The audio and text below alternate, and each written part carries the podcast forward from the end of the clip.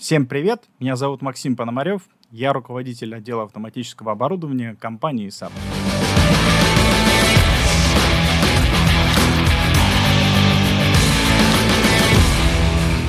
Всем привет! Это подкаст «Конструктивный разговор» и с вами Андрей Галенкин. И Сергей Воронков. Всем привет! Всем привет, ребята!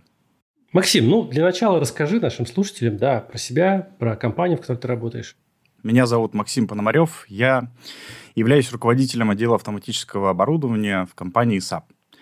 А, компания SAP ведет свою историю с 1904 года. В этом году нам уже 119 лет.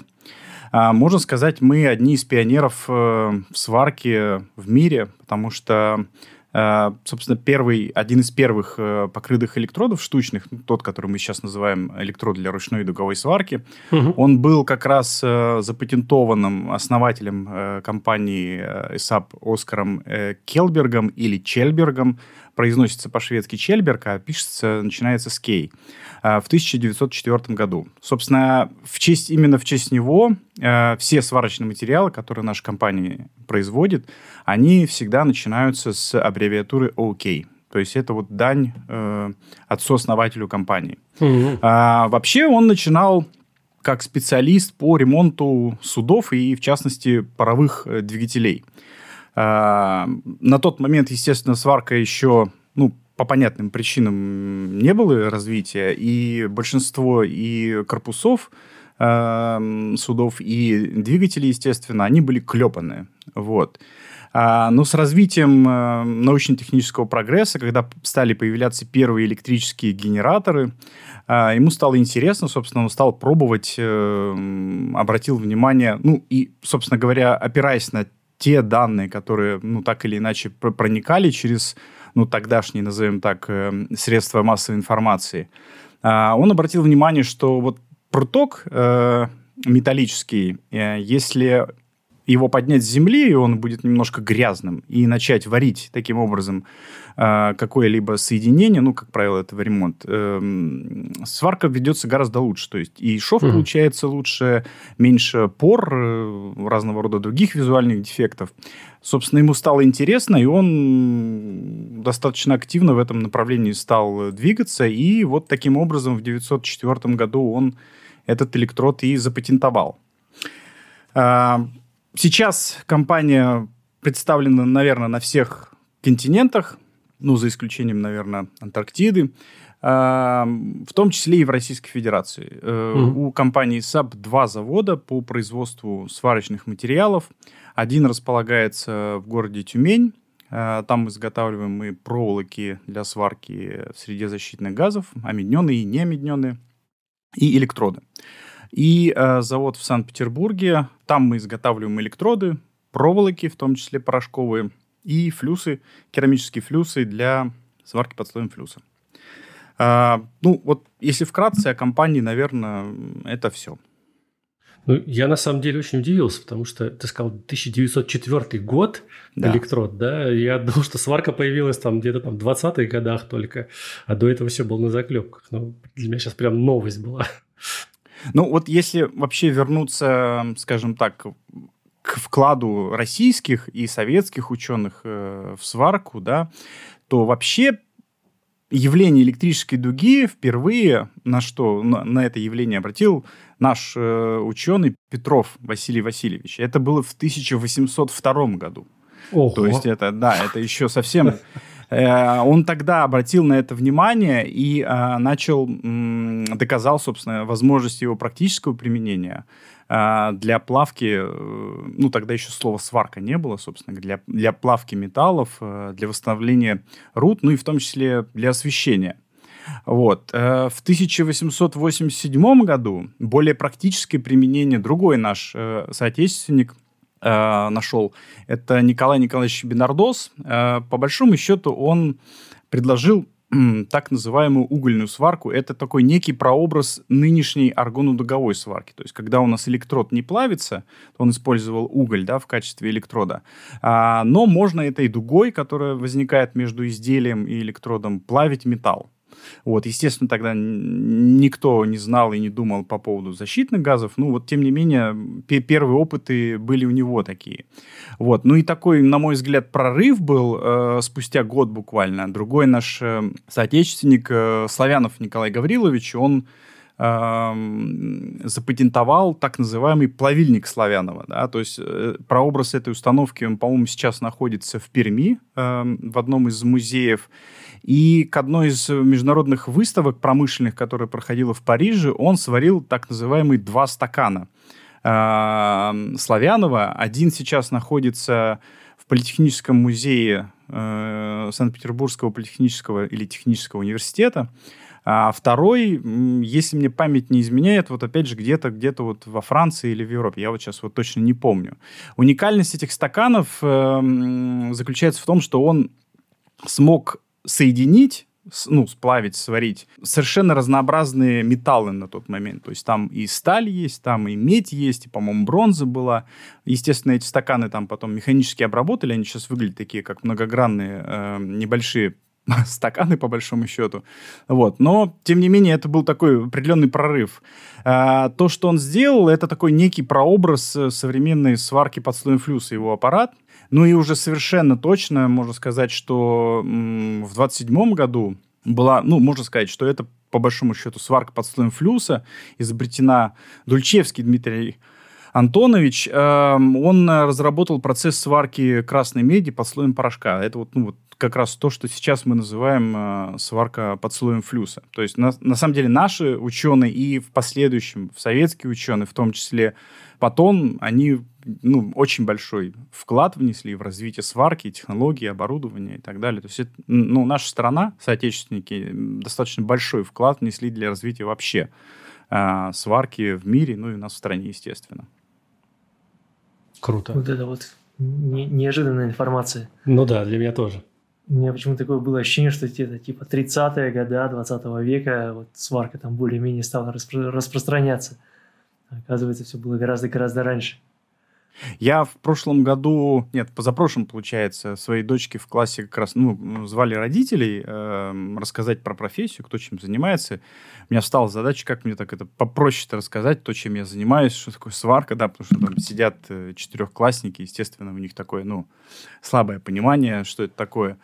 А, вот, э, ну, я начал с, с того, что вообще, в принципе, э, можно считать, что самые... М- такое немножко скомпрометированное выражение, самая древняя профессия, да, но тем не менее, одни из самых древних сварщиков – это кузнецы да, то есть по большому счету кузнецы, э, помимо, ну, в процессе ковки металла, иногда у них совершенно случайно сначала, естественно, получалось соединять металлы между собой, потом они обратили на это внимание, ну и, собственно говоря, до сих пор этот вид сварки, он так называется кузнечный, ну, естественно, он сейчас мало где применим, но, тем не менее, вот такой вид сварки присутствует, и кузнецы — это первые сварщики в мире, по большому счету. Ну вот, э, да, ты упоминал уже много различных видов сварки. Давай все-таки вот по, по детальнее. Mm-hmm. Давай вот перечислим эти виды и ну, все-таки плюсы и минусы, да, тоже их обозначим. И по, потом впоследствии, конечно, хотелось бы поговорить, э, какие все-таки больше подходят для применения на заводе там металлоконструкции, mm-hmm. да, еще что-нибудь, и, или те, которые подходят вот на, для того, чтобы на монтаже их использовать.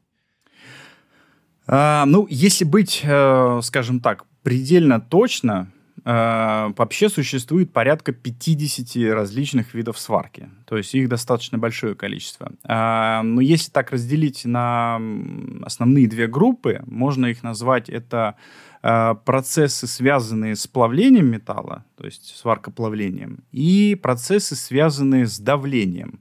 Вот. Ну, естественно, присутствует комбинация тех и тех процессов. Вот. Э, с точки зрения распространенности наиболее распространены, естественно, процессы, связанные с плавлением. И если быть совсем точно, э, процессы дуговые. Вот. Ну, по большому счету, э, электричество ну, за, за, в прошлом веке а, такой большой скачок в своем развитии получило. И, естественно, все, что с этим связано, оно таким же образом и развивалось. Поэтому э, все процессы сварки, так или иначе связанные с плавлением, дуговые процессы, они наиболее распространены и до сих пор. Другое дело, что в процессе развития процентное соотношение этих видов сварок, оно менялось. Оно меняется до сих пор, и меняется оно в зависимости от стран, естественно, от э, развитости промышленности. Если мы, ну, условно говоря, возьмем середину прошлого века, то подавляющее большинство процессов сварки было это ручная дуговая сварка. Э, дуговая покрытым электродом. Со временем э, стало появляться чуть больше сварки, ну, опять же, с развитием оборудования, потому что, ну, если мы говорим про сварку в среде защитных газов, когда у нас электрод подается э, с помощью привода электрического, естественно, оборудование там середины прошлого века, оно ну, отличалось достаточно простыми характеристиками своими, и э, те, ну, первые, назовем так, полуавтоматы, они были, ну, по современным меркам, ну, просто динозаврами, и не всегда вытягивали конкуренцию в сравнении с, со сваркой электродом э, покрытым. Вот. Э, с развитием техники этот процесс показал свое преимущество, потому что, собственно говоря, и производительность, если мы говорим про э, по наплавленному металлу, в большинстве своем она гораздо выше. Э, и сварщику гораздо удобнее работать э, полуавтоматом, нежели там ручной дуговой сваркой.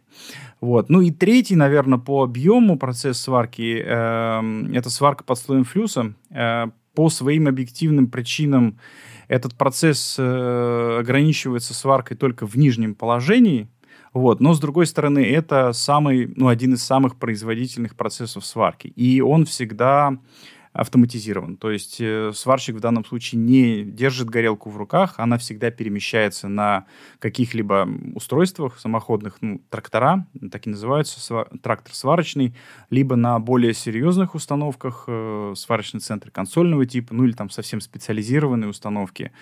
Вот это вот э, три, наверное, самых распространенных вида сварки. Туда еще можно немножечко добавить аргонно-дуговую сварку, то есть это вот как раз не плавящийся электрод э, с присадочной проволокой. В основном это ручные процессы, хотя есть и автоматизированные. Но э, специфика этого процесса ну, определенная специфика присутствует, поэтому распространение с другими видами сварки, конечно, меньше. Если говорить о о плюсах и минусах. Ну, у любого процесса сварки есть э, и свои плюсы, и свои минусы. И при собственно, выборе процесса сварки всегда нужно отталкиваться от изделия. Да? Что это за материал, какие это толщины, какие-то размеры. Потому что, ну, естественно, там, если мы возьмем какую-нибудь э, небольшую металлическую конструкцию из, э, ну, условно говоря, фольги, да, то есть когда там толщина металла меньше миллиметра, то использовать ну, классические способы сварки, э, ручной дуговой или полуавтоматической, невозможно. В этом случае применяется вот, ну, чаще всего как раз э, аргонно-дуговая сварка. Там и токи могут быть меньше, и э, контролировать процесс гораздо проще. Вот. Ну, с, опять же, с развитием технологий появились новые виды сварки, как то э, лазерная сварка, разного рода ультразвуковые и так далее. То есть они позволяют как раз сваривать уже не только металлы, но и э, в том числе полимерные разные материалы, совершенно тонкие. Поэтому сказать однозначно, ну, про, про каждый вид сварки, ну, я думаю, что нам дня не хватит, чтобы все это записать. Вот. Ну вот основные четыре, скажем так, вот из, из распространенных э, я сказал. Вот, ну, сейчас, да, с развитием технологии э, и с удешевлением оборудования, вот вы даже, я думаю, видели э, на Ютубе очень много роликов, посвященных э, ручной лазерной сварке. Вот, э, потому что до этого момента э, все установки, связанные с оптическими методами сварки, э, или, или лучше не сказать не оптическими, а, лучевыми, да, потому что у нас помимо лазерной еще присутствует электронно-лучевая сварка. А, они были, как, как правило, стационарные, а, достаточно мощные, большие конструкции, и, естественно, сварщик в руках это не держал. Сейчас источники а, лазерного излучения, они а, достаточно компактные, как раз обеспечивают ту необходимую минимальную мощность для того, чтобы обеспечить проплавление, чтобы не повредить э, оператора его части тела. Вот. Э, то есть развитие идет. Ну и в том числе такие относительно нестандартные способы сварки, например, сварка трением, перемешиванием, она в основном применяется для э, сварки э, алюминия, сплавов на основе алюминия, сплавов на основе меди. Ведутся, безусловно, лабораторные работы по э, сварке э, сталей, но с учетом того, что физические свойства материалов, ну, стали, например, алюминия, они кардинально разные, пока не нашли э, достойный инструмент, который мог бы достаточно долго выдерживать и работать. Э, а фишка этого процесса достаточно простая, да, то есть это вот как раз комбинация. Э, мы вращаем, ну, условно говоря, инструмент э, с большой скоростью. За счет трения у нас алюминий разогревается, но как раз разогревается ниже ниже температуры плавления, то есть это температура пластической деформации. Э, и, и, собственно, этим инструментом мы ведем по шву, а, и производим сварку. Очень высокоскоростная, до 6 метров в минуту, там, в зависимости от типа материала и толщины.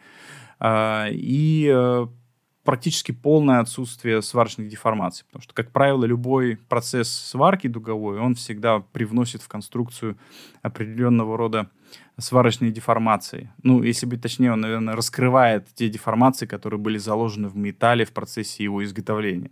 Вот. А вот этот процесс сварки, он уникален тем, что очень быстро, очень качественно и практически полное отсутствие деформации. Mm. Вот, ну, наверное, так. Вот есть такое мнение распространенное, что сварка – это хрупкое место, то есть это место, которое подвержено, там, не знаю, наибольшим дефектам, ну, с дефектами mm-hmm. понятно, что это ломается по сварке, да, так ли это, то есть допускает ли сварной шов развитие каких-то пластических деформаций, или он просто рвется там и неожиданно в самый неподходящий момент дает трещину. Эм, ну, скажем так, и, вот, и да, и нет. Эм, я в свое время, когда еще был школьником, занимался не сваркой, а ходил в радиокружок, э, занимался там пайкой. Пайка — это процесс совершенно иной, ну, вроде бы похож на сварку, но в то же время совершенно иной. Так вот, э, наш преподаватель э, первые, там, не знаю, там недели две, наверное, он нас очень достаточно плотно тренировал по пайке просто проводов, естественно, не давая никаких сначала элементов. Вот. И у него было всегда правило такое, что, собственно, после, ну, простой механический тест на качество пайки, да, то есть если пайка рвется вместе пайки, то значит ты плохо спаял. Причин несколько, да, э, но чаще всего хорошая, хорошая пайка при механическом разрыве всегда остается целой, а рвется медный провод. Со сваркой примерно то же самое. То есть если технология а, то есть сварное соединение выполнено по технологии соответствующей, то порвется основной металл. Другое дело, что, вот как я уже говорил, при э, наиболее распространенных видах сварки э, дуговых мы э, вносим достаточно большое количество тепла, естественно, которое необходимо для того, чтобы расплавить металл. Вот. И это тепло так или иначе не на пользу идет металлу. Есть такой термин околошовная зона, да, как раз э, в, в этой зоне, чем, чем она больше, тем, тем, собственно говоря, хуже. Идет разупрочнение металла. И вот чаще всего, чаще всего, ну, если в сварном шве нет дефектов, то разрушение это пойдет как раз по этой зоне, не по сварке. Да, безусловно, если в сварном шве есть дефекты, по разным причинам разные, э, если они там появляются, то лопнет и по, по шву. Но чаще всего, да, страдает именно околошовная зона нежели чем сам сварной шов. Поэтому вот как бы с одной стороны, да, это такое достаточно процесс очень серьезный, и к нему нужно на, на серьезных предприятиях, то есть если предприятие э, производит э, оборудование, которое так или иначе подпадает э, под группу опасных технических устройств, то есть это, если это не заборостроительное предприятие, то нужно соблюдать технологию, ну, естественно, ее нужно разрабатывать и следить за тем, чтобы сварщик строго следил за этим делом.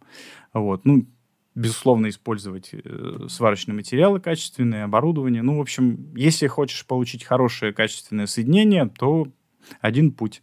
строго соблюдать требования. Вот. А по поводу сварки и то, что лопается, вот еще мой дедушка говорил, э, очень часто раньше пытались э, кузовные элементы техники варить, там, не знаю, там больших, мы не, сейчас не про легковые говорим, про грузовики, автобусы. Он всегда говорил, что вот это не нужно делать, это всегда обязательно лопнет по месту сварки, лучше клепать. Я с ним абсолютно согласен, но опять же по той же самой причине, да, то есть мы берем металл, который, ну, будем считать идеальным. Вот, и мы вносим туда энергию, разупрочняем металл. В этом случае у нас теряется определенная коррозионная, э, коррозионная стойкость даже у простых углеродистых материалов. Ну и все, это вот та самая э, потенциальная точка разрушения, которая так или иначе скоро стрельнет.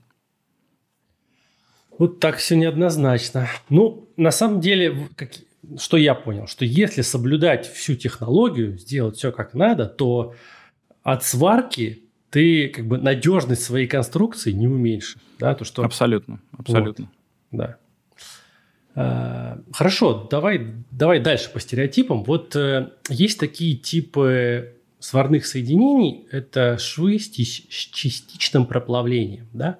Угу. Когда у нас э, делается, две детали свариваются, делается там разделка кромок, может даже не делается разделка кромок, но шов он не полностью проплавляет да, вот это соприкосновение двух деталей, да, грань, остается какой-то зазорчик. Я очень часто слышал от людей, что такой шов – это очень опасная штука, что вот эта вот щель в этом Э, непроплавление в этом шве – это такой концентратор естественный, и такие швы вообще ненадежные, и они там ничего не несут. Вот это так или все-таки нет? А, и да, и нет, да. Как я уже говорил. Я очень часто, наверное, сегодня буду говорить это. А, вообще, а, ну, любой любая конструкция, любой шов, он, э, прежде чем уйти в металл, он э, конструируется, он рассчитывается, он просчитывается. Просчитываются возможные нагрузки, возможные деформации, возможные усилия.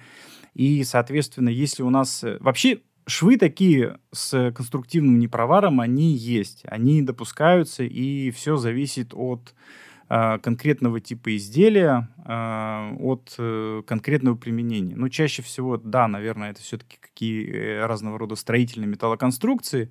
В любом случае это все просчитывается, да, и, естественно, условия эксплуатации, безусловно, здесь тоже влияют, потому что если мы говорим про какие-то агрессивные среды, то лучше такие вещи э, не делать, потому что помимо того, что это является, собственно, концентратором напряжения, ну, там, элементарно даже, э, это самое идеальное место для попадания туда влаги, соответствие, соответственно, развитие коррозии. Ну и со временем это лучше не станет, это соединение. Э, оно станет еще хуже, и рано или поздно оно может сломаться. Вот, безусловно, такие швы есть, вот, но опять же, они заранее просчитываются специалистами, а заранее треб... Э, предъявляются и закладываются в нормативной документации соответствующие требования, а на каком, э, например, там, протяжении нужно варить, полностью, не полностью, насколько не проваривать и так далее. То есть, да, это допустимо, но на самом деле, вот если говорить про области, связанные так или иначе с изготовлением разного рода сосудов под давлением емкостей, а, я больше вот с этим сталкиваюсь. Там, естественно, это недопустимо, да, то есть все швы должны быть однозначно полностью проварены и в некоторых случаях желательно с двух сторон. Угу. Ну, насколько я понимаю, потому что в сосудах под давлением там все-таки основное напряженное деформированное состояние шва – это растяжение. Угу. А когда у тебя как бы ну, заложена, по сути, уже трещина поперек, да, э, да, перпендикулярно твоему растяжению, Э, то это как бы очень плохо. Но вот когда мы, допустим, говорим про срез, да, когда вот вдоль шва напряжения, то в принципе, вот на мой взгляд, вот это вот конструктивный этот непровар, да, в серединке шва там в корне, он да, ничего и не сделает, да, там никак от этого не зависит, ну, несущая способность, если он там посчитан, э, этот шов правильно. Все верно, да. Собственно, я по, по образованию Закончил Санкт-Петербургский технический университет, кафедру сварки, но у нас в стране, а, по-моему, если мне память не изменяет, два направления по выпуску специалистов сварочного производства. Это металлургия и оборудование. Вот я как раз больше металлург. Но так или иначе у нас был курс расчета сварных соединений, расчета разных конструкций. Да, безусловно, мы смотрим какие усилия, как они работают э, относительно шва и так далее. Да. И исходя из этого принимаем решение, можно, не можем мы использовать такие швы. Безусловно, да. Вот на монтаже часто э, стараются избегать таких вещей, как монтажная сварка. Там говорят, все делать на болтах, там монтажная сварка только в крайнем случае. Почему так? То есть качество плохое, либо дорого, да, вот что, что про монтажную сварку можно сказать? Почему это плохо или, или допустимо? Ну, скажем так, если говорить про строительные металлоконструкции, ну, вот то, что вокруг нас там разного рода торговые центры строятся или корпуса цехов, э, да, там часто встречаются и болтовые соединения, но в то же время, мне кажется, все-таки больше сейчас именно сварных соединений. Безусловно, сварка на монтаже какие сложности да, несет за собой? Это должен быть абсолютно опытный сварщик, и причем ну, специализирующийся на конкретном виде сварки. В основном это ручная дуговая сварка. В зависимости, ну вот, например, при монтажных стыках э, разного рода нефтеперерабатывающих э, предприятий, там применяется и аргонно-дуговая сварка – вот. Естественно, в этом случае необходимо дополнительно предусмотреть э, защиту газовую. Да? То есть, ну, наверняка видели при сварке даже трубопроводов, там такие тентовые палатки используются. Да? Ну, мало того, что они защищают и оборудование, э, которое работает внутри сварщиков от непогоды, но вот при аргондуговой сварке она очень чувствительна к защите. Там буквально небольшое дуновение ветерка, защиту сдуло, все, мы как бы получили э, дефект. Если там, ну, естественно, на монтаже чаще всего речь идет здесь о сварке коррозионостойких сталей, вот, э, там это, ну, крайне недопустимо. Вот из, из моего опыта, э, когда-то давно я вводил в эксплуатацию автоматическую аргундоговую сварку, то есть там не я держал э, горелку, а головка специально автоматически перемещалась. Вот. Это была цеховая немонтажная сварка. Вот. Э, все вроде бы отварили, технологию записали, все работает, и потом в какой-то один прекрасный момент вот начинаю варить, и бац, у меня там дефект. И вот он не то чтобы постоянно, но он повторяется. Вот. А потом обратил внимание, мы относительно недалеко были от э, цеховой двери, и вот человек заходит, даже это не, не наружу, а между помещениями цехов. Человек вышел, дверь открыл. Вот я, я не чувствую это дуновение. А защите аргоновой вполне достаточно, чтобы ее сдуло, все, я там получил дефект. А если мы говорим про монтаж, ну, там, где-нибудь на высоте чаще всего вот, монтажные штыки э, где-то на верхотуре еще э, производятся, то, естественно, необходимо обеспечить максимальную защиту э, соединения от э, погоды. Вот. Ну и третий, собственно говоря, процесс, э, полуавтоматическая сварка. Сейчас э, чем хорошо, то, что, в принципе, появились небольшие по массе полуавтоматы, э, которые можно э, относительно безболезненно поместить куда-то наверх, и сварщик в этом случае варит. Где-то рядом. Но чаще всего, вот, ну, из нашего опыта, даже работы нашей компании, мы поставляем оборудование для именно ручной дуговой сварки, для, именно для монтажников, да. Есть аппараты, когда берется достаточно длинный э, шланг-пакет, то есть длина кабеля до электродержателя и обратного сварочного, и сварщик поднимается наверх. Как правило, это малогабаритные, ну, относительно легкие источники современные, которые на плечо одел, ну и полез там, собственно говоря, варишь. Э, ну, да, безусловно, тут нужно быть опытным сварщиком, который помимо того, что он и варит, он должен там высоты не бояться, зафиксироваться даже в самых неудобных положениях, и, естественно, это все влияет на качество сварки. Если есть возможность что-то сварить э, в цеховых условиях там, или с использованием поворотного стыка, да, это нужно сделать. Но какую-то большую там колонну со, с, с кучей труб и отвязок, обвязок ее физически, ну, точнее, сварить ее на заводе можно, но потом не доставить до места монтажа. Поэтому, ну, как без этого?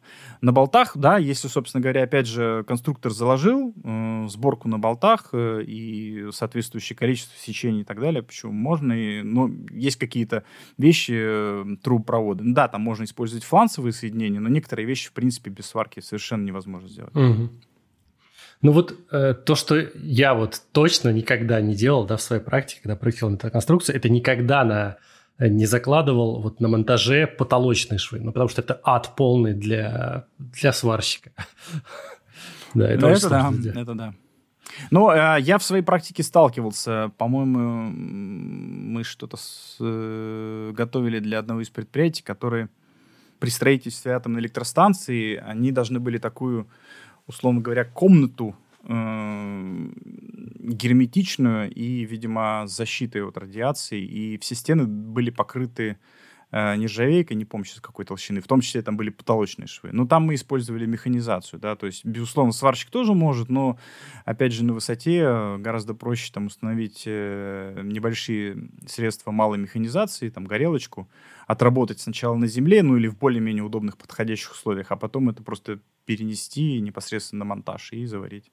Окей, а вот э, смотри, есть такие, ну, есть стали обычной прочности, там S245, там S345, и сейчас все чаще там производители металлопроката стали ну, пропихивать высокопрочку, там 390, 440, иногда даже 590 там мелькает. Вот. А, конечно же, эти стали нужно тоже как-то варить.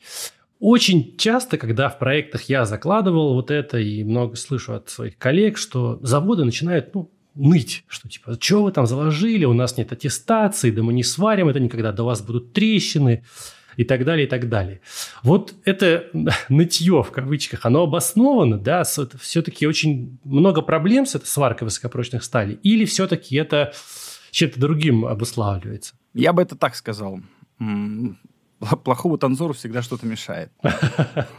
Вот, потому что, да, безусловно, при э, сварке высокопрочных сталей, ну, это я так для себя, по-моему, в большинстве документов, там, все, что выше 500 мегапаскаль, есть определенные нюансы. Я не могу сказать, что это прям сложности, просто, ну, если кто-то всю жизнь варил обычные там э, углеродистые, низколегированные стали, а, и, в общем-то, съел собаку на этом, да, они могут это спокойно делать.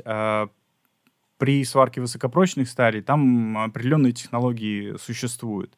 Я вот опять же, эм, готовясь к встрече с э, специалистами, э, пообщался, кто работает у нас в компании, да, то есть, ну, сейчас немножко прорекламирую. Не каждая компания в мире, да и в России в частности, обладает достаточно квалифицированными инженерными кадрами по сварке, которые работают внутри компании. Вот мы это можем обеспечить. А, потому что к нам часто обращаются не только просто подобрать э, сварочный материал или оборудование. К нам обращаются вот с таким вопросом. Слушайте, вот у нас такая задача, помогите. Вот у нас есть специалисты, их несколько, кто работает у нас в компании, которые, собственно говоря, обладают э, производственным опытом. Это не теоретики, это практики с большой буквы. Как они сказали, существует по большому счету там четыре способа, наверное, да, как назвать, или технологии сварки. А, что-то варится с подогревом, что-то без подогрева. Но такие технологии существуют. А, безусловно, если опыта в этом нет, кажется, это немножко сложно, и э, каждый будет пытаться а, переубедить конструктора, давайте мы поменяем тип материала и так далее. А, но ничего страшного в этом я не вижу. Вот. Технологии есть, специалисты есть, все это варится абсолютно спокойно.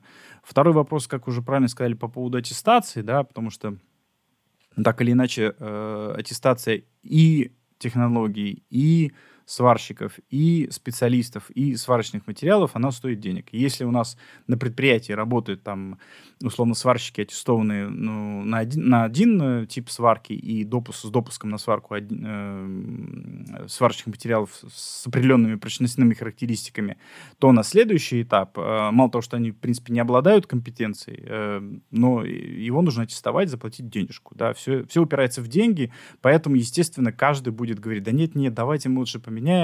Ну вот опять же, как, как по мне, я не вижу никакой проблемы. Да, сложности есть, но они все решаемы.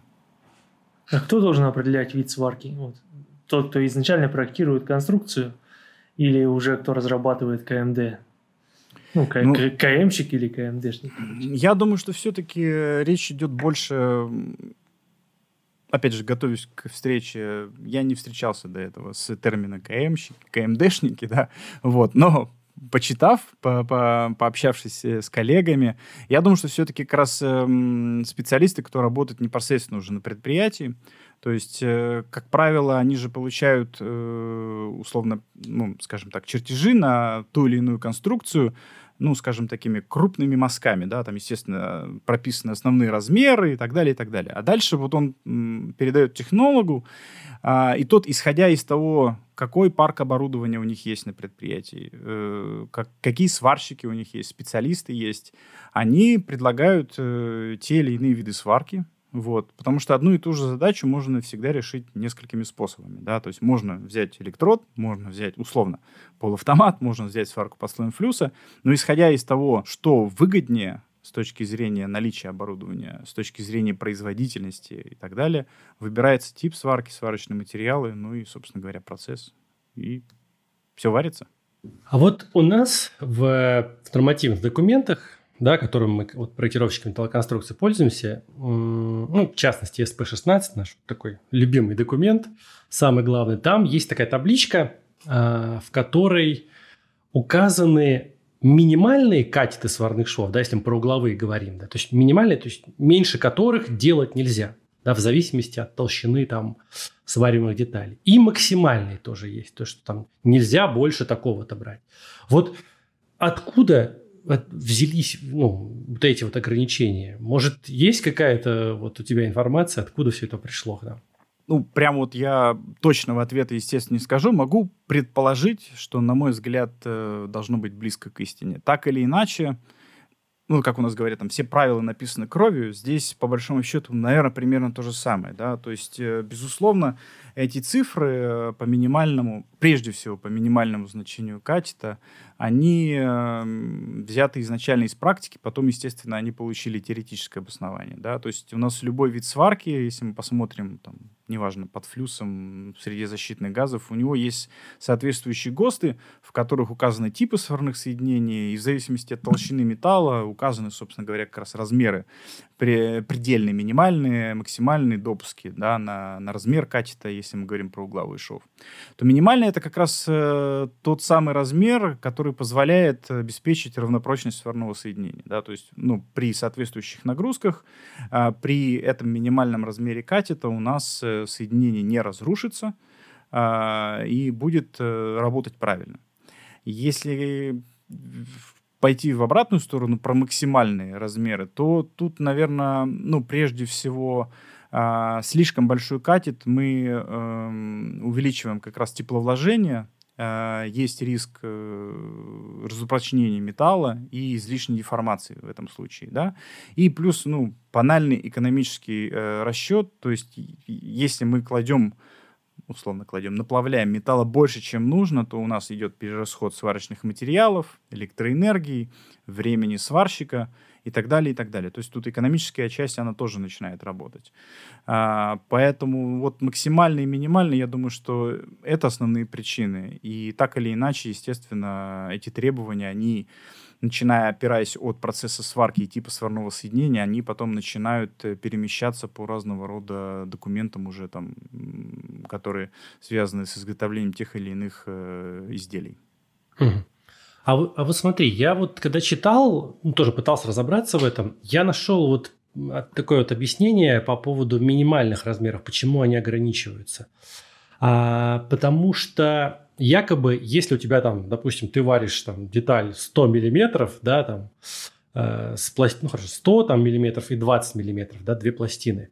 И если ты применяешь при этом катет там какую-нибудь там, не знаю, десятку, то он просто не сможет достаточно прогреть, да, вот эту примыкающую, ну, зону, да, к шву деталей. И когда ты закончишь варить, он очень быстро начнет остывать, да, и, ну, поскольку детали массивные, начнут не очень быстро как бы э, тепло отводить, да, и он просто треснет из-за этого быстрого остывания. И поэтому, как бы говорят, что нельзя такой маленький делать, надо делать большой, чтобы он прогрел достаточно, и при остывании, да, он не так быстро охлаждался, и это меньше риск образования трещин. Вот такое объяснение, оно логичное вообще? Ну, я думаю, что оно имеет право на жизнь. С другой стороны, если так или иначе, по той или иной причине, вдруг у какого-либо соединения присутствует вот такая а, необходимость сварить а, разнотолщинные материалы, ну, ник- никто, собственно говоря, не отменял э, предварительный сопутствующий подогрев, да, или постепенное остывание, или, ну, то есть либо с подогревом, либо просто там укрывание теплоизолирующими материалами, который позволит, ну, максимально безболезненно пройти процесс остывания. Да, естественно, если мы что-то очень большое начнем сваривать с чем-то маленьким, да, теплоотвод у нас в большую часть будет гораздо больше, чем на маленькую. Есть вероятность такого, да, безусловно.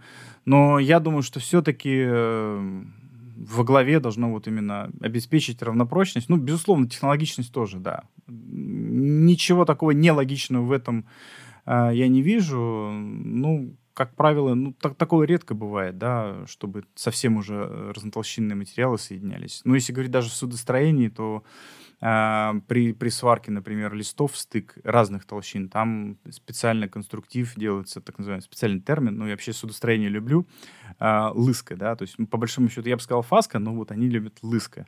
Вот, как, когда вот мы свариваем, например, десятку с, э, не знаю, с двадцаткой, да, и нам нужно вот фасочку снять, да, там понятно, что углы разные, ну вот, ну вот лыска. Ну, вообще в каждом производстве есть определенные специфические термины. Я вот за время, пока работаю, и приезжаешь, и каждый раз что-то новое подстраиваешься, что-то новое для себя находишь. С другой, с другой стороны, потом приезжаешь на аналогичное предприятие, и ты с ними уже на одном языке разговариваешь. Да, они уже свой. А то до этого тут приезжал, не лыка не вяжет. Раз по поводу прочности заговорили. У нас в СП, нашем любимом, в 16 а, одинаковая прочность, то есть э, одинаковая прочность сварного шва, независимо от направления нагрузки у лобовых, у фланговых швов. Вот Андрей там несколько раз про эту тему говорил, возвращался и говорил, что ну, в других нормах по-другому. И по физике процесса тоже получается по-другому. Ну, потому что там разные напряженные состояния, в принципе. Вот. А, должна ли она быть разной? На твой взгляд, Максим? То есть зависит ли, зависит ли направление, э, прочность сварного шва от направления нагрузки? Я думаю, что она зависит, точнее, я даже не думаю, я уверен, что она зависит. Другое дело, что м, даже с учетом нынешнего развития э, технологий, я имею в виду моделирования и так далее, м, достаточно сложно прям все однозначно просчитать.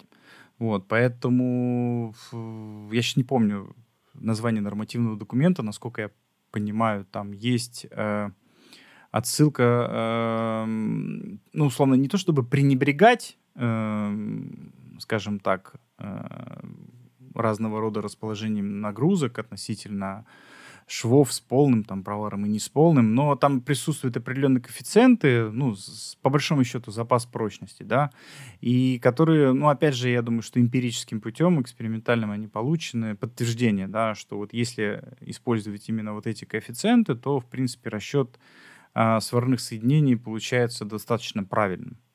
Вот. Другое дело, что прям вот, ну, точно-точно все рассчитывать, э, учитывать, наверное, это действительно сложно, особенно когда все эти документы создавались, э, тогда ЭВМ не было, ну, точнее, ЭВМ те, которые могут сейчас это сделать. Поэтому, в принципе, формулы были выведены, расчеты, в расчетах они присутствуют, получили свое практическое подтверждение, поэтому, собственно говоря, они сейчас в расчетах, эти разного рода коэффициенты, и э, используются широко. Вот так я могу сказать. Опять же, я далек, да, от всего этого дела, от проектирования, но, э, насколько я помню из того, что нам в университете давали, и мы использовали там в определенных своих работах по расчету прочностных характеристик, э, да, все это учитывается. Ну, то есть зависит. То есть, да, если да. шов грузить вдоль, то он выдержит а, меньше, чем если его грузить там поперек. Ну, вот. я вот сейчас не буду говорить там больше или меньше, но а, оно разное. Оно, оно разное. Оно разное, да, окей. Да, мы понимаем, что все-таки, да, мы конструктора, у нас своя специфика, ты больше по технологии, да, по сварке. Вот. Но то, что она разная, да, это мы все понимаем. Вот. Ну, наш СП этого не понимает. У нас все в запас, у нас все одинаково, все по минимуму. Да. Окей, а, едем дальше. А вот, э, ну, все знают, да, что есть швы угловые, да, самые простые, а есть швы с полным проваром, с полным проваром, да, с разделкой, без разделки. Вот можно как-то вот однозначно сказать, что лучше, да, шов там угловой или все-таки с полным проваром, с разделкой? Или, или нельзя? Нельзя однозначно, опять же, как, как в предыдущем случае, да, то есть э, э, сварное соединение или конструкция, она рассчитывается э, на нагрузки, э, исходя из того, где она и как будет работать, э, и дальше, собственно говоря, исходя из этого, применяется тот или иной э, шов, да, то есть, опять же, от процесса сварки тоже зависит, потому что в ГОСТах, которые прописаны на сварные соединения, на типы их и так далее, там э, все достаточно четко прописано. То есть есть определенные толщины, типы соединений, а где-то допускается э, неполный провар. Ну вот чаще всего я именно сталкиваюсь, э, сталкивался. Э, это разного рода с, стальными металлоконструкции, тавры, двутавры, уголки реже, э, ну, тавровые, двутавровые соединения – особенно большие толщины, там не то чтобы часто, но допускается.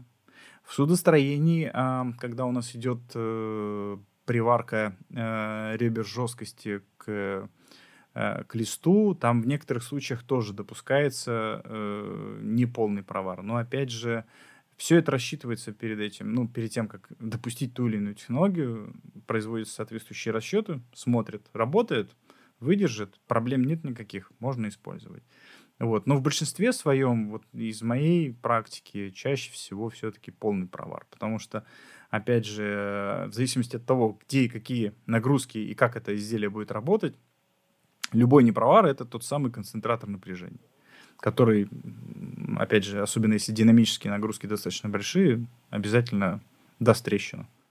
Ну, то есть правильно понимаю, что все-таки там с несущей способностью, как бы неважно, там какой шов, какой там неполный провар, э, полный провар или угловой, они в принципе все могут при определенных размерах нести одинаково. Но вот с точки зрения там эксплуатации, да, там если есть динамика, вот да. всякие там штуки, связанные с усталостью, то тогда уже надо смотреть, что Конечно. если у тебя это какое-то вибрирующее оборудование, там корабль там или еще что-то, то там, конечно, угловые швы везде лепить как бы будет опрометчиво. А вот если какая-то статически нагруженная конструкция, то там, в принципе, и пофигу, можно ну, сделать угловые. в общем и целом, да. Держит, да. ну, вибрации нет, динамики нет, угу. пусть, пусть угу. себе работает. Угу. Угу. Понятно. А, вот какие вообще основные принципы экономичности да, при проектировании сварных соединений? Вот э, чем руководствуются? Да, там, количеством, ну, я имею в виду, что технолог, да, когда он mm-hmm. видит, что ему нужен такой шов, да, на что он смотрит? Да, что типа там, вот э, там количество проходов там или еще что-то там. Вот как, как это все выбирается? На мой взгляд, э, тут отталкиваются Наверное, все-таки экономика, но экономика такой достаточно широкий термин. А, ну, к примеру, приходит заказчик какой-то на завод и говорит, мне условно там нужно, чтобы э, вы изготовили там 100 балок определенного там размера а, за определенный период. Вот. И а, каждый вид сварки, он имеет свою производительность, и, а на предприятии ограниченное, ну, как правило, любое предприятие это ограниченное количество сварщиков, ограниченное количество площадей, ограниченное количество оборудования и так далее, и так далее.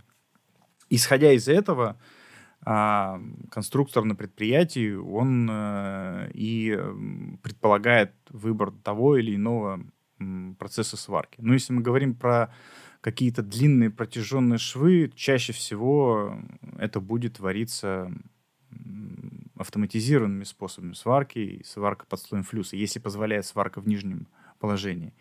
Если говорить о каких-то небольших, коротких швах прихваточных, ну, в основном сейчас, опять же, тенденция идет на увеличение полуавтоматической сварки. А, как вот я вот в начале э, нашей встречи говорил, э, есть даже, в общем-то, в открытых источниках такие диаграммы в зависимости от э, года прошлого века. Ну, я думаю, что они сейчас актуальны как раз по присутствию в процентном соотношении основных видов сварки. Сейчас, э, ну, практически везде, на любом предприятии, да не только предприятии, стоят уже полуавтоматы для ручной сварки, и чаще всего сварщики будут работать полуавтоматической сваркой. Эта штука хорошая, безусловно, она тоже имеет свои определенные ограничения, но вот, наверное, при выборе того или иного вида сварки нужно отталкиваться, естественно, от своих возможностей, возможностей предприятия и возможности а, оперативно модернизировать его, если есть такая возможность. Да? Потому что ну, кто-то приходит, говорит, слушайте, я вот через год, мне нужно там варить 100 балок. Но через год. Сможете? Вот. Э, собираются, думают так, вот мы сейчас тут, у нас есть время, Площади у нас есть, сварщиков наберем, а вот оборудования у нас нет. Давайте посмотрим. Соответственно, обращаются в компании, в том числе к нам, и говорят, у нас есть такая вот задача. Сможете нам помочь? Мы, соответственно, думаем и говорим. Ну вот при, для того, чтобы вам определенный объем э, данных изделий сварить, вам потребуется это, это и это. Стоит это вот столько. И дальше, собственно говоря, э, технико-экономическое обоснование – и дальше предприятие, ну, изготовитель, она говорит, да, я смогу сделать, или нет, я не смогу. Вот, и, собственно, сам заказчик уже принимает решение, готов он пойти или нет. Ну, естественно, цена, да, потому что чем меньше себестоимость изготовления единицы оборудования, тем а, более выгодная и интересная цена будет на рынке, чем тем ты более конкурентоспособен. Вот. Э, а в некоторых случаях, э, собственно говоря, можно больше заработать. Потому что так или иначе все у нас вращается вокруг денег. Вот. Э, так устроен мир. Ну да. По-другому никак, к сожалению. А какими нормативными документами можно руководствоваться при разработке сварных соединений, при проектировании? Ну, прежде всего, э, те самые ГОСТы, если говорить про сварку под слоем флюса, это 8713 79 года, но он до сих пор актуален. Э, в среде защитных газов, эм, э, скажем так, для нормальных э, стыковых соединений 14771 от 76 года. Ну, и если уж там, собственно, я очень часто до сих пор в документации встречаю 5264, это ручная дуговая сварка. Вот. Но, опять же, когда мы получаем чертежи для подбора того или иного оборудования, мы всегда с заказчиками общаемся и говорим, можем ли мы поменять процесс сварки. В большинстве своем это достаточно легко сделать. Э, то есть для, скажем так, обычных отраслей промышленности, за исключением, наверное, атомки и, не знаю, там, все, что связано с ВПК, там идет отдельное, а, а, отдельная история, вот, то, как правило, ну, достаточно легко согласовать. Если, опять же, материалы не какие-то сверхъестественные, то, как правило, легко согласовать переход с одного вида сварки на другой. Вот. Э, ну, вот это вот, скажем так, три основных ГОСТа, там есть еще э, ответвления, особенно вот то, то, то что с, сварка в среде защитных газов.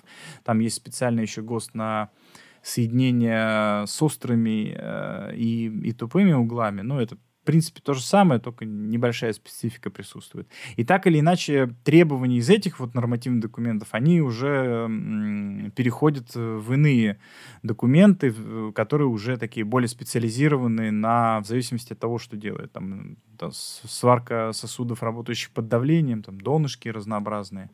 А, в принципе, все то же самое, да, но вот они оттуда что-то выбирают из этих ГОСТов и переносятся в свой соответствующий ГОСТ или там нормативный документ. Вот. Но вот это вот, наверное, вот три основных, которые так или иначе, от, откуда все ноги растут, назовем так. Ну вот да, эти вот документы как раз-таки нам знакомы по проектировщикам. Вот у меня всегда был вопрос, я точнее очень часто этим сталкивался. Вот в этих ГОСТах там как бы толщину, ну, данной толщины, да, тип, тип как бы соединения, толщина и ну, вилка по толщине там от там, 10 до там, 60. А, ну и в принципе, вот ты когда просматриваешь, там больше 100 миллиметров ну, сталь найти сложно. Но вот у меня в практике было и больше 100, очень угу. часто. И вот что делать в этих случаях, как бы непонятно. Вот это что значит? Нельзя варить больше 100, там, 100 миллиметров? Или все-таки можно, но просто тогда, когда этот ГОСТ разрабатывался, таких толщин еще не было. И сейчас просто всем лень туда добавлять. Э, вот. То есть в чем причина-то? Варить можно и варят, собственно говоря. Та, та, та же самая атомка, да, корпус реактора, к примеру, там это 300-350 миллиметров. Другое дело, что разделка, которая там применяется, она ни в одном ГОСТе не фигурирует. Ну, во всяком случае. Вот, там спе- специализированные разделки применяются. И, ну, в любом случае, это, опять же, а, все согласовывается с проектной организацией. Как я уже говорил, атомка — это такой весьма специфический, очень чувствительный э, вид э, производства. Вот. Ошибки там, ну, везде ошибки недопустимы, но ошибки там, они недопустимы гораздо больше. Вот. Варятся больше, безусловно, но так или иначе э, опираются на на моменты, которые указаны в этих ГОСТах, а дальше уже, собственно говоря, самое главное, обеспечить равнопрочное соединение, да, потому что, безусловно, так или иначе, э, если что-то новое, совершенно новое, я имею в виду, для той или иной отрасли э, начинает вариться, то проводится достаточно большой объем э, первичных испытаний, которые чаще всего помимо неразрушающего контроля, они содержат огромное, совершенно огромное количество а, разрушающих методов контроля, да, то есть когда проверяется и металл основной, ну, около шовной зоны, и, собственно говоря, наплавленный металл. Самая главная задача обеспечить равнопрочное соединение бездефектно, вот. Эм, и учитывая опыт наработки тех ГОСТов, все это комбинируется. Безусловно, на каждом из предприятий эм, есть свои профильные, может быть, в некоторых случаях да, технические условия, эм, которые согласовываются с проектными организациями на допуск того, той или иной технологии э, изготовления. Вот. А из моего опыта по работе на одном из предприятий Петрозаводска – ну, собственно, открыто скажу, Петрозаводск МАШ, они сейчас являются, достаточно давно уже являются частью Росатома, изготавливаются компоненты э, оборудования для атомных электростанций. Исторически э, там приварка а, одного патрубка к корпусу, она проводилась ручной дуговой сваркой э, с колоссальной совершенно разделкой, я имею в виду по размерам, потому что, ну, при ручной дуговой сварке другого способа разделки, я имею в виду размера, э, нельзя сделать. То есть можно заузить разделку, но в этом случае очень-очень велик риск получить там подрезы, а, ну, в общем, так или иначе дефекты. А стоимость одного изделия, э, даже его ремонта, это совершенно колоссальные суммы. Вот. Но они согласовали с, с проектной организацией, кто, собственно говоря, проектировал изменения разделки, изменили способ сварки и перешли на сварку плавящимся электродом в среде защитных газов. Да, автоматизированно, но перешли. Поэтому, безусловно, есть определенный так, фундамент, от которого отталкивается, а дальше, исходя из этих документов, э, уже формируются там, совершенно новые документы, которые позволяют там, увеличить и толщины свариваемых изделий, прописать все эти требования. Мы заговорили про дефекты. А какие дефекты сварки наиболее частые? Ну, так или иначе, в моем понимании, наиболее частыми дефектами будут являться дефекты, которые определяются визуально-измерительными методами контроля. Да? Есть это геометрия шва, безусловно, присутствуют э, разного рода поверхностные дефекты, а, ну, то есть то, что наиболее просто определить даже вот на, на, на взгляд, да, то есть человек приходит, специалист, э, который отвечает за визуально-измерительный контроль, и проходит ставит отметочки, что здесь у нас там подрез, здесь у нас там э, кратер, здесь у нас свищ и так далее, и так далее. Вот это, наверное, наиболее распространенный э, вид сварки, э, вид, вид дефектов. Вот. А, безусловно, чем более скрытый дефект, тем сложнее его определить. Вот. Э, но чем более ответственная конструкция, тем больше, как правило, способов э, проведения контроля дефектоскопии, выявления этих дефектов. Вот. Э, то есть, если что-то простое, то это вполне себе достаточно, может быть, визуально-измерительного контроля. Вот. Я слышал такое мнение, что если шов э, с, с внешне выглядит идеально, ну, прям чешует, чешуйчатость хорошая, э, сплавление границы металла с основным идеальное, ну, можно сказать, ровно, то, как правило, и внутри нет этих дефектов. Наверное, я соглашусь. Конечно, это такое достаточно неподтвержденное, ну, я имею в виду, наверное, никто не проводил таких исследований для того, чтобы доказать. Но, наверное, это так, потому что шов, который там вот даже внешне выглядит отвратительно, то, скорее всего, внутри там еще хуже. Ну да, логично. Ничего удивительного. Как с пожарами. If it looks okay, it's okay. Да, да, да. Да. А, окей, а вот, ну, какие дефекты есть понятно, и какие часто встречаются. А, ну, визуально, визуально понятно, как определить. Просто и пришел, посмотрел, пришел, увидел, победил, зафиксировал дефект. А вот то, что не видно, как это все выявить? Какие вот методы бывают контроля? И, собственно, чем они отличаются? И ну, именно по стоимости, по времени, -то, что хуже, что лучше, преимущества, недостатки. Самый простой, наверное, и самый распространенный – это так называемая цветная дефектоскопия. Э, то, что наши дедушки использовали раньше керосин и мел, э, сейчас это на новый уровень. Ну, суть остается та же самая. Да? Состоит эта штука из двух а, компонентов. Э, сначала наносится вещество с глубоким с возможностью глубокого проникновения на изделие, а потом поверх этого вещества наносится другое вещество, которое, собственно говоря, при взаимодействии с первым определет, дает определенное цветовое выделение. Вот то, что наши раньше дедушки сначала пропитывали керосином, потом давали высохнуть изделию и наносили мел, Соответственно, если где-то там находилась какая-то мельчайшая трещинка или еще что-то в этом духе, там моментально мел становился из ярко-белого в такой серый, да, то есть вот Э, взаимодействия э, с керосином. Сейчас, естественно, технологии шагнули, сейчас это все в баллончиках, как правило, но суть от этого не меняется.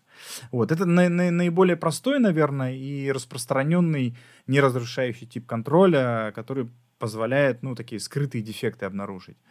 Вот. Второй э, по распространенности, наверное, это как раз ультразвуковая Э, система контроля, да, определенные ограничения, безусловно, там присутствуют, но, собственно, опять же, на предприятии специалист, который занимается оценкой э, качества сварных соединений, с специальным прибором, как правило, это вручную, на каких-то предприятиях, если это поточная какая-то линия, может быть, специали... специализированное оборудование стоять, приходит с приборчиком, как правило, с специальной жижей, с маслом, да, которое позволяет максимально э, исключить наличие воздуха между датчиком и изделием. И, собственно говоря, производит э, акустический анализ вот, э, сварного соединения на предмет тех или иных э, дефектов. Соответственно, если видит на экране э, прибора какие-то отклонения, он делает э, соответствующие отметки, вот, для того, чтобы потом это можно было определить или, например, подтвердить или опровергнуть другим видом сварки, э, э, проведения испытаний. Следующий, наверное, после ультразвука, это, безусловно, э, радиография или рентген. Вот. Э, это такой уже более, более серьезный э, процесс, когда уже можно визуально прям вот увидеть, ну, как вот на рентгеновских снимках, на пленке. ну, сейчас уже не на пленке, сейчас уже на экране монитора – наличие или отсутствие того или иного дефекта. Вот. Ну, там, безусловно, присутствуют разного рода другие э, способы, но, честно, вот из, из своей практики пока работы я, наверное, ни с чем таким более не сталкивался. Да. На этапе отработки технологии подбора материалов, э, подбора э, основного металла, безусловно, там производятся определенные лабораторные испытания там, и по твердости, и по ферритной фазе, и по разного рода металлографии, но это вот, скажем так, на этапе до того, как мы запустили что-то в изготовление. После того, как мы уже все согласовали технологию, выбрали материалы, там дальше уже идет э, либо, э, скажем так, простые визуальные измерительные цветные, ну или дальше там ультразвук и рентген. Это наиболее сейчас распространенные способы контроля качества сварного соединения в нашей промышленности. Ну, не только в нашей. Вот, есть, есть сейчас, извиняюсь, есть а, определенные м- интересные способы, так называемые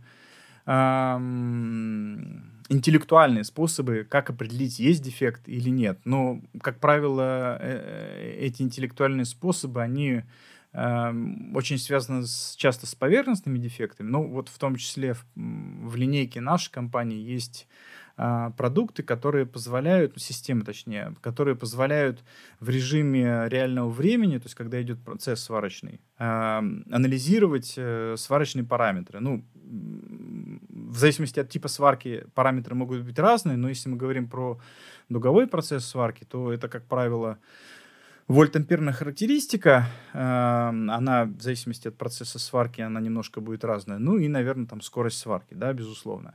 И вот как вот э, наша рука э, обладает своими отпечатками пальцев, э, так и вот сварочный процесс, дефектный или не дефектный, он обладает определенным определенными характеристиками э, процесса. И система, собственно говоря, она анализирует, обладая а, определенной базой данных, она сравнивает э, те данные, э, параметры, которые идут в режиме реального времени, с данными, например, дефектов, да, то есть как ведет себя, например, дуга при том или ином дефекте. И если она понимает, что вот здесь вот очень большое отклонение, вот, она может подсказать оператору, что очень важно на самом деле при конвейерном э, изготовлении, ну при поточном изготовлении изделия, что вот здесь вот, обрати внимание, здесь вот возможен дефект, то есть она может подсветить, а в некоторых случаях она однозначно выдаст, ну там, если совершенно там запредельное отклонение от э, стандарта, она может там, если это, опять же, некий конвейер даже э, отправить, ну и система управления, естественно, если предусмотрено,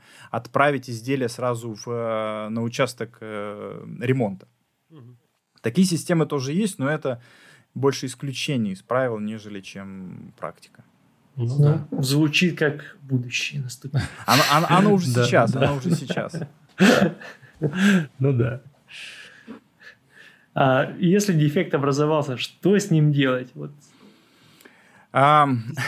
я, я, на самом деле, когда нас учили в университете, один из преподавателей сказал, что сварщик, он вот как врач. Э, вот как врачи дают кля, клятву Гиппократу, и там первое одно из постулатов это то, что не навреди. Так вот, сварщик это вот э, тот самый э, человек, который берет ну, будем считать, идеальный металл, вот, и он должен э, изготовить новую продукцию, при этом не навредить. Вот. Но и, собственно, продолжая аналогию с медициной, если мы видим дефект, то тут нужно оперативное вмешательство, то бишь вскрываем патологию, смотрим, что происходит, и исправляем дефект. Других вариантов... Э, ну, безусловно, есть определенные дефекты, которые, ну, эм, могут, они, как правило, поверхностного э, характера, которые можно исправить ну, скажем так, небольшим э, усилием человеческой воли. Там, если у нас там немножечко небольшой подрезик, то можно там взять болгарочку, все это дело подровнять, сделать более гладенько и так далее. Вот. Но если речь идет о чем-то серьезном, что находится внутри, и особенно конструкция, объект, который мы варим, это очень ответственно, вскрываем и ремонтируем. Угу. Ну, то есть это просто вырезают, да, грубо, ну, прям в прямую, большинстве, и в большинстве случаев, Да, в большинстве случаев это именно так и есть, поэтому, да, безусловно, если дефект где-то очень-очень глубоко, это очень больно, это очень дорого. Вот, это очень дорого. В некоторых случаях, э, наверное, я допускаю, что есть определенные изделия и требования, которые, в принципе, ремонт недопустим. Вот, поэтому в этом случае это брак. Ну, далеко, собственно, за примерами ходить не надо. А, те самые трубы, которые идут в нефтегазовый сектор. Вот, там есть достаточно жесткие требования, которые прописаны в нормативных документах э, наших э, компаний основных, кто потребляет эти трубы, да, по наличию, э, размеру дефектов и самое главное, э, где они могут располагаться. Там, в начале, то есть допускается определенное количество дефектов в начале трубы, когда там, условно говоря, мы берем 12-метровую трубу, ну и метр в начале отрезали. Вот. Потом металл неважно куда дели, можно пустить э, для, там, для учебных целей, можно переплавить и так далее. А вот эту 11-метровую трубу, ну, так или иначе, она почти годная. Да, она чуть короче, но она, в принципе, годная. Вот. А если аналогичный дефект где-нибудь будет там в середине трубы, то труба, она, естественно, не бракуется, она просто из э, трубы, предназначенной для нефтегазового сектора, она переходит в трубу для ЖКХ, к примеру. Угу. Потому что там вот, требуется... Там вот почему все у нас в трубы рвутся. Там, там требования, там требования несколько проще. Ну и, собственно, вот. Вот оно что. Все, загадка тайна века разгадана. Протечек Окей. А вот, э, ну, мы все много чего говорили, да, про то, там, как сложно варить, какие там трудности бывают. А вот сварщик, это же человек, да, вот ему надо платить деньги. Вот сварщик, хороший сварщик, это дорогой человек или все-таки так, как все остальные, средний? Для предприятия прежде всего плохой сварщик – это дорогой человек, потому что его недостаточная компетентность она может привести, ну, в лучшем случае это будут просто экономические потери. Вот. А, а в худшем случае, опять же, это могут быть и чьи-то человеческие жизни, да, потому что как, как есть такая, ну, как в каждой шутке ездили шутки, у каждой трагедии есть фамилия, имя, отчество. Вот.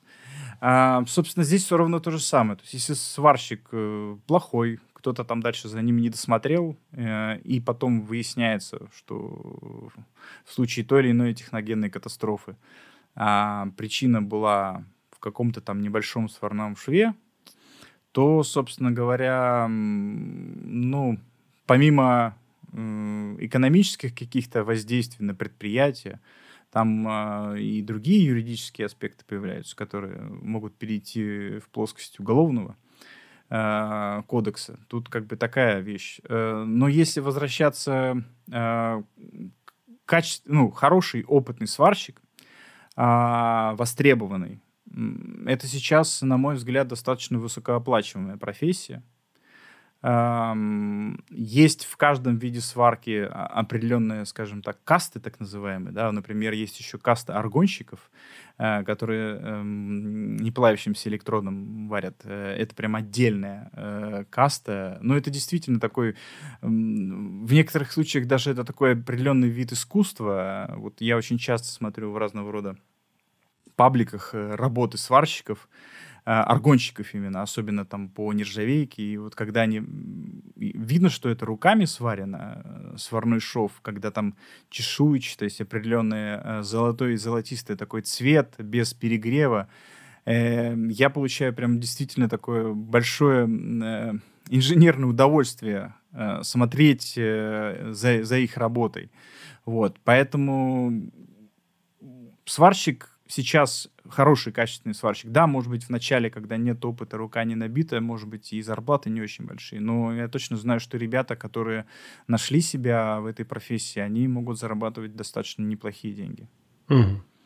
Ну вот да, это вот многие просто стремаются там идти в какой-то колледж, там, да, для сварщикам же не нужно высшее образование, можно пойти в колледж там, да, да. и получить образование, и в принципе зарабатывать нормальные деньги. А Абсолютно. я очень много слышу, что сварщиков не хватает на заводах хороших сварщиков очень мало. Хороших сварщиков, да. Е- есть, есть, есть такая тенденция. Ценно. Опять же, вот, опять же, я занимаюсь э, автоматическим оборудованием, да, поэтому вот один из э, одна из причин, почему предприятие в, в той или иной степени задумывается о том, что необходимо приобрести какую-то автоматическую установку, это как раз э, либо недостаток сварщиков, да, опять же, потому что, ну, как правило, автоматический процесс, он более производительный, он может перекрыть, там, условно, там, от двух и более э, сварщиков.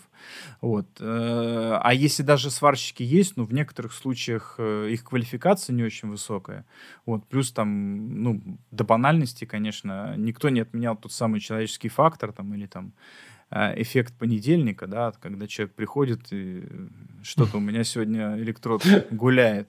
Вот. А автоматическое оборудование, оно, собственно говоря, позволяет это предотвратить.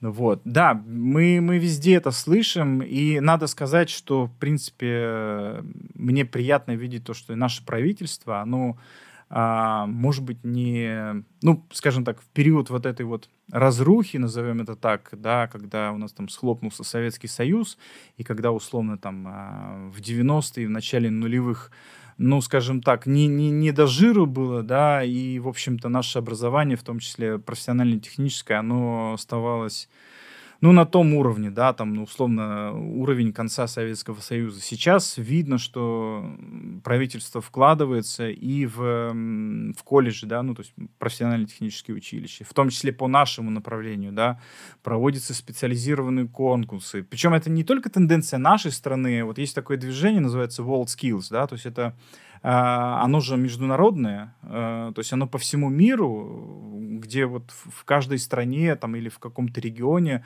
а, соревнуются рабочие, ну, по большому счету, это рабочие простых специальностей, разнообразных, там и сварщики, и строители, и кого там только нет. Вот. И, и видно, что наша страна, не только наша страна, вот мы работаем и там в той же самой э, Республике Казахстан, идет в э, вкладывание в развитие профтехучилищ, а, покупка нового оборудования, развитие технологий, ну, потому что, собственно говоря, оборудование и прогресс технический не стоял на месте, он развивался, и сейчас, э, ну, вот я, я закончил институт, скажем так, вот на, на изломе, да, 2004 год, и я помню, что там в, у нас в лаборатории сварки там стояли TD305 трансформаторы, да, там для ручной дуговой сварки, где, чтобы там изменить сварочный ток, ты должен был там катушку покрутить влево-вправо, там, ну, что-то там у тебя ток поменялся в ту или иную сторону. Вот, естественно, этот гроб там на 300 ампер весил там килограмм 60 на колесиках. Вот, а потом я пришел такой, и там стоит такой аппаратик размером, наверное, как ну, в половину системного блока старого, вот, который весит там 15 килограмм, даже сейчас уже меньше, и позволяет делать вещи гораздо лучше, чем то, что было. И я такой, ух, ничего себе, как э, техника-то шагнула вперед, а вот мы еще где-то там.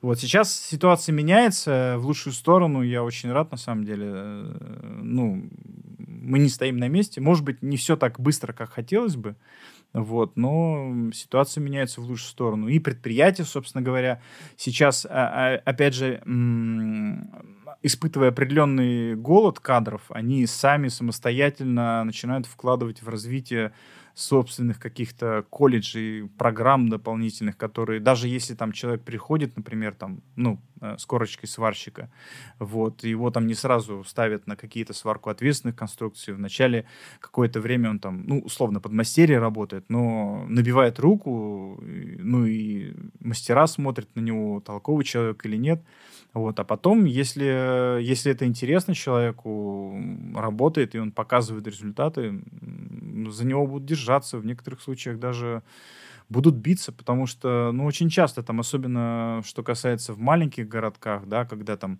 два предприятия через дорогу, и вот начинается переманивание, да, там кто-то услышал, что вот там есть там какой-то сварщик, и вот приходят к нему и говорят, слушай, давай вот мы тебе там больше будем платить. Есть, есть такая проблема, она достаточно актуальная.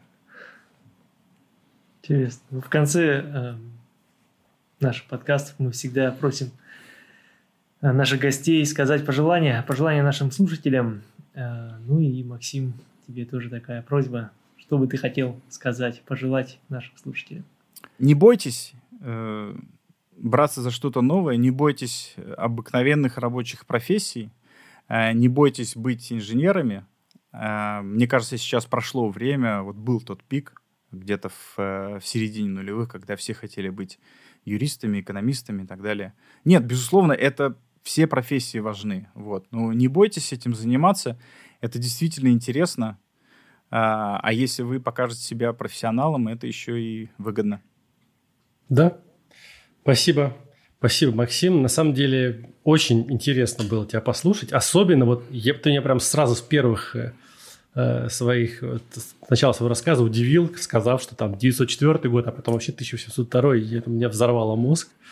Вот, это, на самом деле для меня много таких вот открытий. Вот, спасибо, что пришел, да, поделился всем. Да, спасибо большое, Максим. Не за что. Мне было очень приятно. Мне было очень приятно. Это такой определенный experience для меня. Вот, потому что, ну, нет, э, за период ковидной ситуации э, мы, безусловно, переформатировались, я имею в виду общение и внутри компании, и с заказчиками. Сейчас э, никого не удивить там какими-нибудь телеконференциями или там звонками по Тимсу а, или вебинарами, прости господи. Вот, ну куда без них, куда без них. Хотя, с другой стороны, вроде бы как сейчас все уже немножко стали забывать, что такое COVID-19 и так далее. Вот, и мы а, потихонечку переходим на нормальные рельсы э, работы. Вот. Но в любом случае это новый такой для меня experience. Э, интересный достаточно. Мне очень понравилось.